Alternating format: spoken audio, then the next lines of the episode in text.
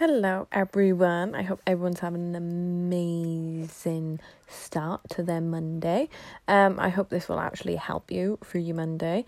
Um, it's it's a bit of tough love. So, um, for the people who do not actually drink enough water, just want to let you know coffee isn't enough fluid, okay? You can't just drink all the coffee in the world and be like, well, I've drunk this doesn't count, okay? You need to keep yourself hydrated. If you keep yourself it's I'm not going to bother speaking science at you. We all know it, right? And plus, you know if you actually drink more water, you're not going to be you're not going like you'll be less hungry as such that it'll be less likely that you snack on crap and it'll just help you think better. So please buy a bottle, don't just go to the little water machine with that stupid plastic cup, you know, it's tiny, it doesn't count. Please buy a bottle and put it by your desk and drink it. At least drink food. I know there's lots of people that don't even do it, but at least drink two bottles a day throughout work and then at the night, please have one more, okay?